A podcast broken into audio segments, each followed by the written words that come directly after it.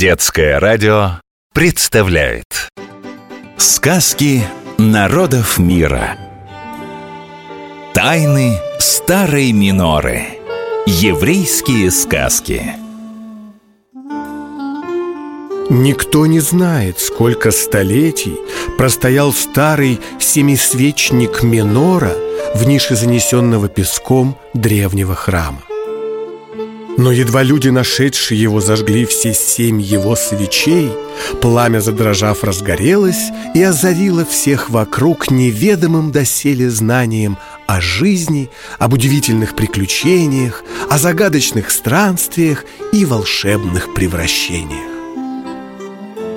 В тот самый день семисвечник менора и рассказал людям эту историю. Кто не ест, тот и не работает.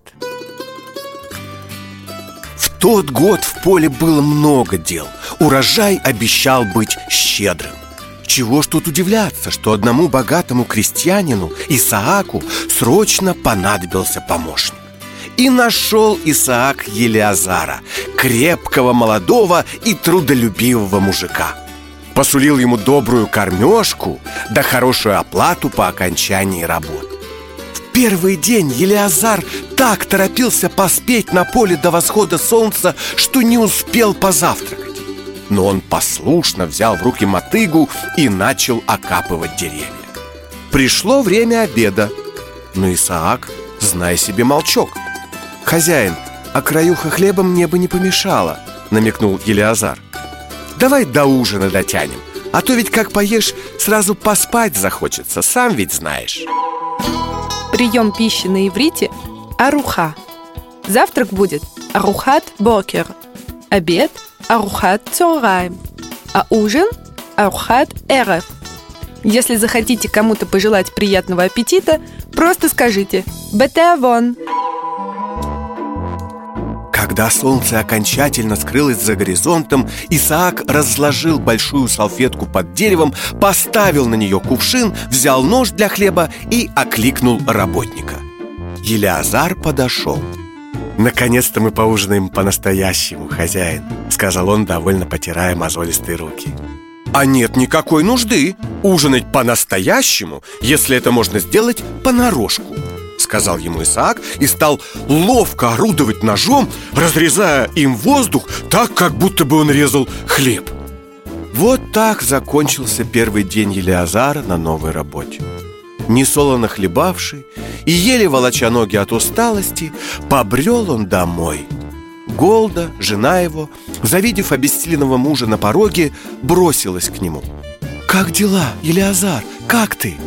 «Ох, не спрашивай, Голда, хуже некуда». Вопрос «как ты?» на иврите звучит так. Машлом ха – это если вы обратились к мужчине, а если к женщине, то Машлом эх. Если все хорошо, вам ответят «беседах», то есть все в порядке.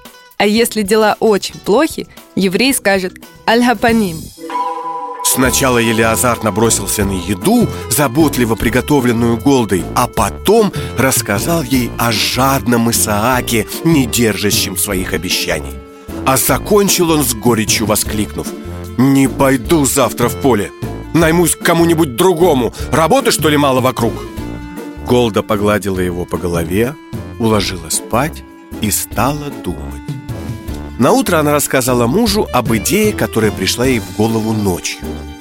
Улыбнулся Элеазар и сказал: «Ха-ха, славно придумано. Значит, говоришь, как аукнется, так и откликнется».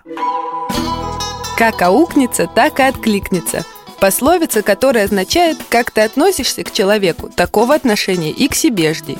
У евреев эта пословица звучит так: «Меда кенегет меда», что в переводе с иврита «мера за меру».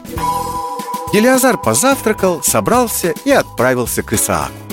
Тот, выдав работнику мотыгу, уехал в город по делам. А когда вернулся, солнце уже садилось.